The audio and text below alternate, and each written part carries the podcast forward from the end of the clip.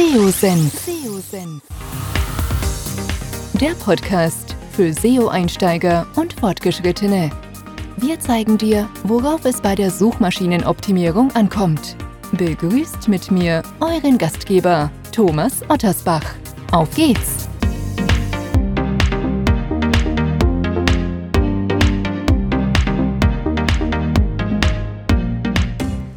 Ich darf euch recht herzlich zu einer weiteren SEO-Senf Podcast-Episode willkommen heißen. Nach einer etwas längeren Sommerpause geht es nun mit vollem Schwung weiter.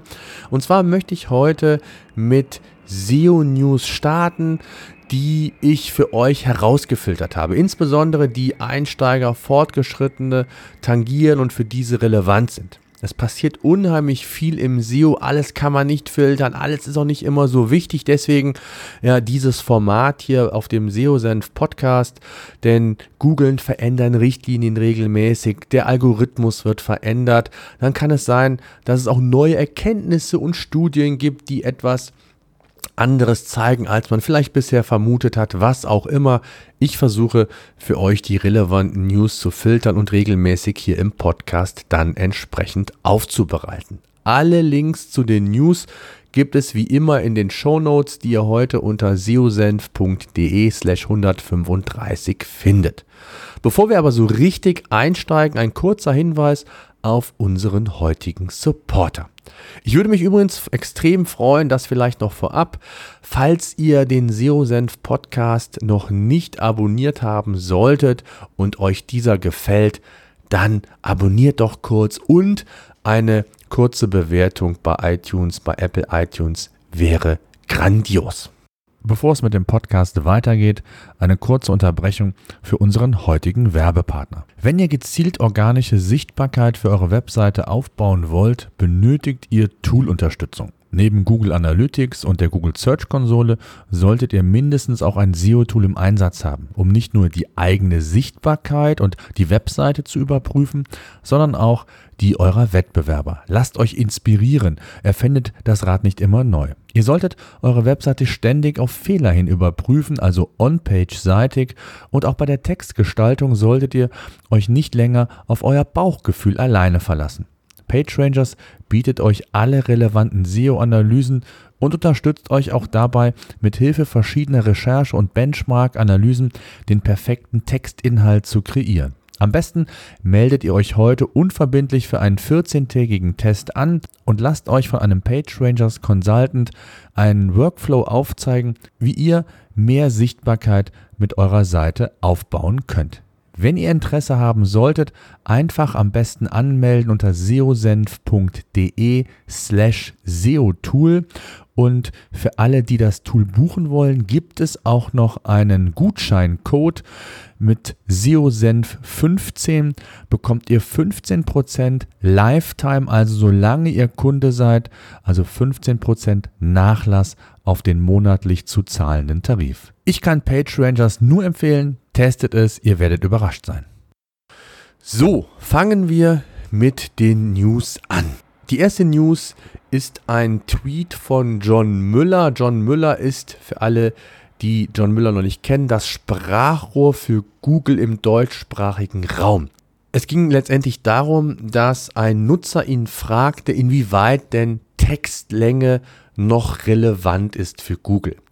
Und ähm, Ihr wisst, es gibt die einen, die den holistischen Ansatz eher als relevant sehen, also sehr ausführlich in der Breite eines Themas ausgeprägten Inhalt zu konzipieren. Andere wiederum sagen, auf den Punkt gebracht, nur ähm, das Ganze doch eher spitzer zu formulieren, weil die Nutzer diese Inhalte sowieso nicht lesen, äh, gerade auch im mobilen Zeitalter. Und ähm, die Wahrheit liegt irgendwo dazwischen, würde ich sagen. Und äh, ich fand es insofern nochmal als erwähnenswert, dass John Müller gesagt hat, dass der Wortcount nur eine Art Richtlinie sei, um zu helfen, dem Nutzer qualitativ hochwertige und fokussierte Inhalte zu liefern. Und das ist, glaube ich, nochmal ein ganz toller Hinweis und deswegen habe ich dies in den News ähm, Teil mit reingepackt. Es kommt nicht auf die Wortlängen an. Es geistern ja sehr viele Mythen, dass man mindestens 200 oder 300 Wörter schreiben müsse, um relevant zu sein, um auch bei Google auf den vordersten Plätzen ranken zu können. Ähm, ja, Tendenz ist, das kann man durchaus sagen, das belegen auch Studien, dass die Top-Position eher ausgeprägtere Inhalte haben. Ich glaube, es gab mal eine Studie, dass äh, rund äh, im Durchschnitt 1000 Wörter verwendet werden bei äh, URLs, die auf Position 1 sind. Aber auch das ist ja relativ und muss man relativieren, ähm, je nach Branche, je nach Thema. Wenn es transaktionale Keywords sind, ist es ein Online-Shop, die werden sicherlich keine 1000 Wörter oder mehr haben. Ähm, also, wenn man sich mit informationellen Inhalten auseinandersetzt, ist es sicherlich förderlich, das kann man sagen, eher ausführlichere Inhalte zu haben, die auf den Punkt gebracht sind, aber entscheidend ist, Sie müssen fokussiert sein, es darf nicht geschwafelt werden und es muss sich letztendlich um hochwertige Inhalte drehen. Das ist wichtig und ob es dann 500, 700 oder 3000 sind, ist in erster Linie egal. Man kann sich hier entsprechend natürlich ähm, orientieren an den Wettbewerbern. Also wenn ihr zu einem bestimmten Themen, Keyword, äh, Sichtbarkeit aufbauen wollt, kann man sich natürlich inspirieren lassen, quasi eine Benchmark-Analyse umsetzen, einfach das Keyword eingeben und dann schauen, was machen die ersten 10, 15 Suchergebnisse zu dem Keyword. Handelt es sich dort um ausführlichere Inhalte, eher knackige, auf den Punkt gebrachte, kleinere Contentstücke, was auch immer. Und dann ist es natürlich immer die Frage, wie schaffe ich es, besser zu sein als die, die vorne schon sind. Das muss immer mein Anspruch sein. Und von daher ähm, ist es genau das, dass so dieses Verhältnis irgendwo zwischen diesen äh, zuvor geschilderten Parametern zu liegen hat. Also es gibt nicht, um das zusammenzufassen, ähm, eine Mindestanzahl an Wörtern, die umgesetzt werden sollte, sondern vielmehr gilt es hier den äh, ja, mehrdimensionalen Blick zu haben. Was möchte ich mit meinem Ziel, mit meinem Content erreichen? Wie sieht es beim Wettbewerb aus? Wie ist er bei Google platziert? Was, wie intensiv oder wie ausführlich und ausgeprägt ist ähm, sein Contentstück, wenn man so sagen kann? Also es gibt verschiedene Perspektiven und dann natürlich noch nicht zu vergessen, das wird auch sehr häufig vergessen, wie ist der Suchintent? Passt der äh, vom Keyword zu meinem Inhalt, den ich vorhabe zu konzipieren? Das heißt, er kriegt der Nutzer auch das tatsächlich zum Vorschein, was er erwartet, also die Suchintent-Analyse. Ich hoffe, alle wissen da etwas mit anzufangen. Die, das Keyword allein oder die Keyword-Recherche allein ist hier nicht mehr zielführend, äh, sondern ähm, die Suchintent-Analyse ist ein ganz entscheidendes Kriterium, welche Art von Content ich konzipiere, mit welchem Ziel und ob das dann entsprechend auch umzusetzen ist. So, das mal zu der News fand ich sehr, sehr spannend und ähm, nochmal erwähnenswert, weil ich da auch immer sehr häufig drauf angesprochen werde. Dann die News 2. Nutzerrelevanz hat oberste Priorität, habe ich das Ganze mal zusammengefasst und ergänzt die News 1 sehr, sehr gut. Denn Google wird immer wieder, und das auch in Form von John Müller, gefragt, was die relevantesten Faktoren sind, um gut zu ranken. Und John Müller hat ebenfalls in einem Twitter-Post das zum Besten gegeben, dass es weniger um die Auswirkungen einzelner Faktoren gehe, sondern vielmehr darum, ein qualitativ hochwertiges Ergebnis für den Nutzer zu schaffen. Es geht also, um das nochmal zu bestätigen, abzuwägen, welche SEO-Maßnahmen am besten dafür eben geeignet sind, um dieses Ziel eben zu erreichen. Und da sind eben genau die eben genannten Faktoren relevant, hochwertige Inhalte auf den Punkt gebracht. Der Suchintent muss befriedigt werden und muss auch entsprechend äh, vorliegen, damit ich mit meinem Content und mit meinem Ziel auch das erreichen kann. Und das gilt es zu analysieren. Und das ist extrem wichtig. Und deswegen kommt es nicht auf die Anzahl der SEO-Maßnahmen an, sondern auf den Nutzer. Denn, und auch das muss ich nochmal an dieser Stelle sagen, man konzipiert Inhalte nicht für Google. Das wäre fatal. Man konzipiert Inhalte für die Nutzer, für die eigene Zielgruppe. Und wenn man dann die SEO-Richtlinien, die SEO-Maßnahmen entsprechend berücksichtigt, die Google uns vorgibt, dann ist das das optimale Ergebnis und dann hat man auch die Möglichkeit, entsprechend Sichtbarkeit bei Google aufzubauen. News 3. Affiliate Links erkennt Google und setzt dort auch direkt ein No-Follow-Attribut. Also, ganz häufig werden wir immer wieder auch gefragt oder werde ich immer wieder gefragt, wie sieht das mit Affiliate-Links aus, wenn ich zum Beispiel eine Nischenseite habe oder generell einfach in meinem Text auf einen Affiliate-Link zurückgreife. Und da hat auch John Müller in einem Webmaster Hangout, den es ja in deutsch- und englischsprachiger Version gibt, äh, genau dieses Thema nochmal aufgegriffen und bestätigt, dass Google auch ohne Setzen eines No-Follow-Tags die Affiliate-Links in der Regel erkennt. Was heißt das in der Regel? Also, auch das ähm, spezifiziert John Müller nochmal, dass Affiliate-Links von größeren Websites, also Amazon, eBay oder auch andere größere Online-Shops, die entsprechend Affiliate-Links zur Verfügung stellen, dass diese in der Regel von Google automatisch erkannt werden und diese Links auf No-Follow gesetzt werden. Aber es gibt ja auch kleinere Affiliate-Links und auch das ist die Empfehlung dann von John Müller und kann ich auch nur bestätigen, ist es einfach grundsätzlich sinnvoll, einen Affiliate-Link auf No-Follow zu setzen, also das No-Follow-Attribut hinzuzufügen, rel gleich No-Follow, ähm, damit ganz klar hier entsprechend gekennzeichnet ist, dass es ein Affiliate-Link ist, beziehungsweise gibt es ja auch noch das Sponsored-Attribut. Auch das kann man entsprechend verwenden.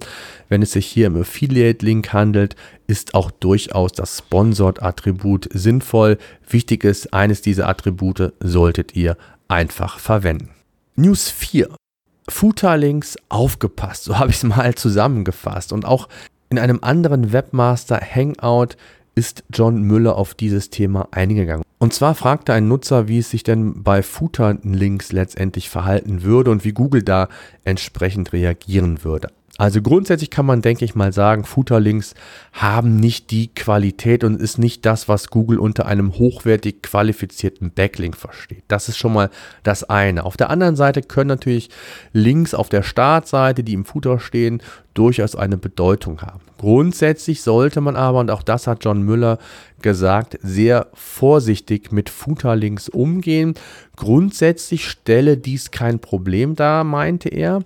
Man solle sich allerdings auf circa 10 Verlinkungen im Footer beschränken, um nicht möglicherweise Gefahr zu laufen, dass die Webseite äh, an das Webspam-Team gemeldet wird und hier unter Umständen manuell überprüft wird, ob zu viele Links, also das Thema Spam hier für die Webseite zum Tragen kommen könnte. Also grundsätzlich die Empfehlung, ähm, Footerlinks sind kaum relevant.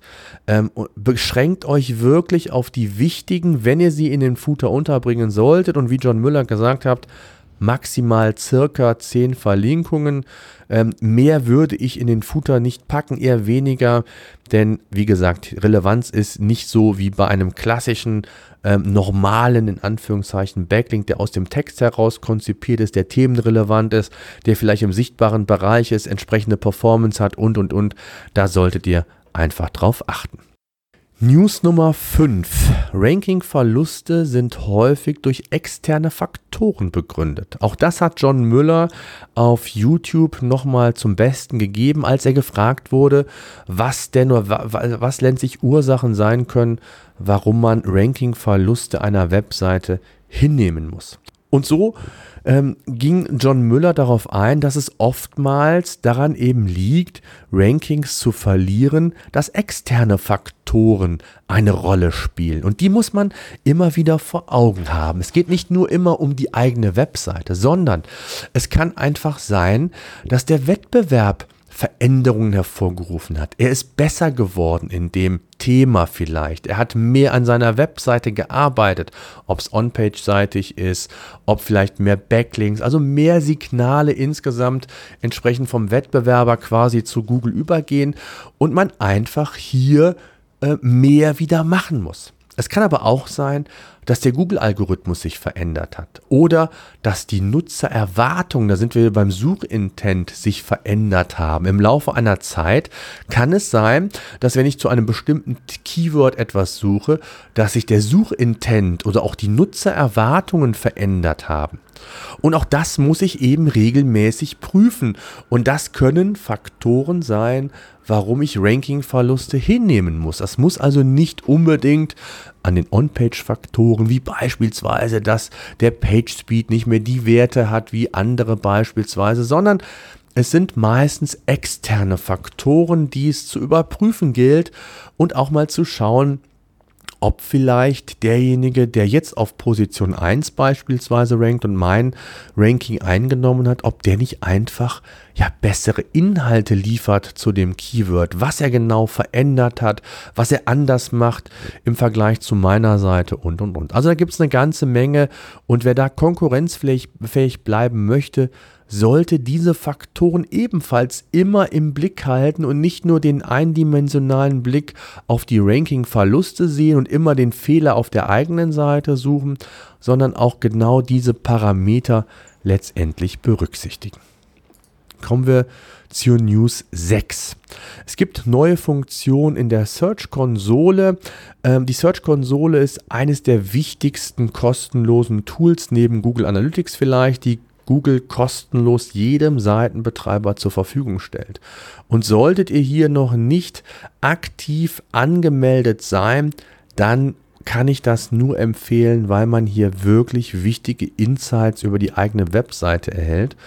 Und in der neuen Search-Konsole gibt es aktuell noch in der Beta-Phase einige neue Funktionen und ähm, Dabei werden zum Beispiel jetzt äh, Fragen beantwortet, was sind meine leistungsstärksten Inhalte? Wie leistungsstark sind neue Inhalte beispielsweise? Auch immer ganz wichtig zu erfahren. Wie entdecken Nutzer meine Inhalte im Web? Und was sind die Top- und Trend-Suchanfragen für meine Webseite in der Google-Suche, beziehungsweise welche anderen Websites und Artikel verweisen auf die Inhalte meiner Seite. Gibt es hier neue Links beispielsweise? Also hier gibt man schon mal einen ganz groben Indikator, wohl wissend, dass das nicht transparent ist und dass man hier durchaus auf Tools nochmal zurückgreifen sollte. Auch hier kurze ähm, Klammer, Klammer auf, äh, auf unseren äh, Supporter, den ich ja in dieser Ausgabe auch nochmal genannt habe, verwiesen. PageRangers bietet hier ähm, mit dem Tool extreme Hilfe, um das auch nochmal aggregiert sich anzuschauen, entsprechend die wichtigsten Insights auf einen Blick zu haben. Das ist auf jeden Fall zu empfehlen. So, News Nummer 7. Ähm, Kommentare zählen als Content. Und ähm, hier hat äh, Googles Gary Elias oder Illis, ich weiß gar nicht, wie man ihn richtig ausspricht, ebenfalls ein Sprachrohr Googles. Es gibt ja Martin Split, John Müller, Gary Elias, das sind so die drei ähm, relevantesten, die auch in, in unserem ähm, in unserer SEO-Sphäre quasi relevant sind, die sich immer wieder auch zu Google-Themen äußern. Und dieser hat in einem Podcast, so war es glaube ich, erwähnt, dass auch Kommentare als Bestandteil einer Seite als Content angesehen werden. Das heißt, die Gewichtung könne verschieden sein, also ich sag mal, Hauptcontent versus dann die Kommentare, aber äh, allein deshalb schon, weil Kommentare auch äh, meist im unteren Bereich einer Seite angesiedelt sind und auch das ja nochmal ein Kriterium sein kann, wie relevant Content ist und in welcher Gewichtung man das dann sehen muss und dass bei äh, Betrachtung dieser Kommentare es zwar weniger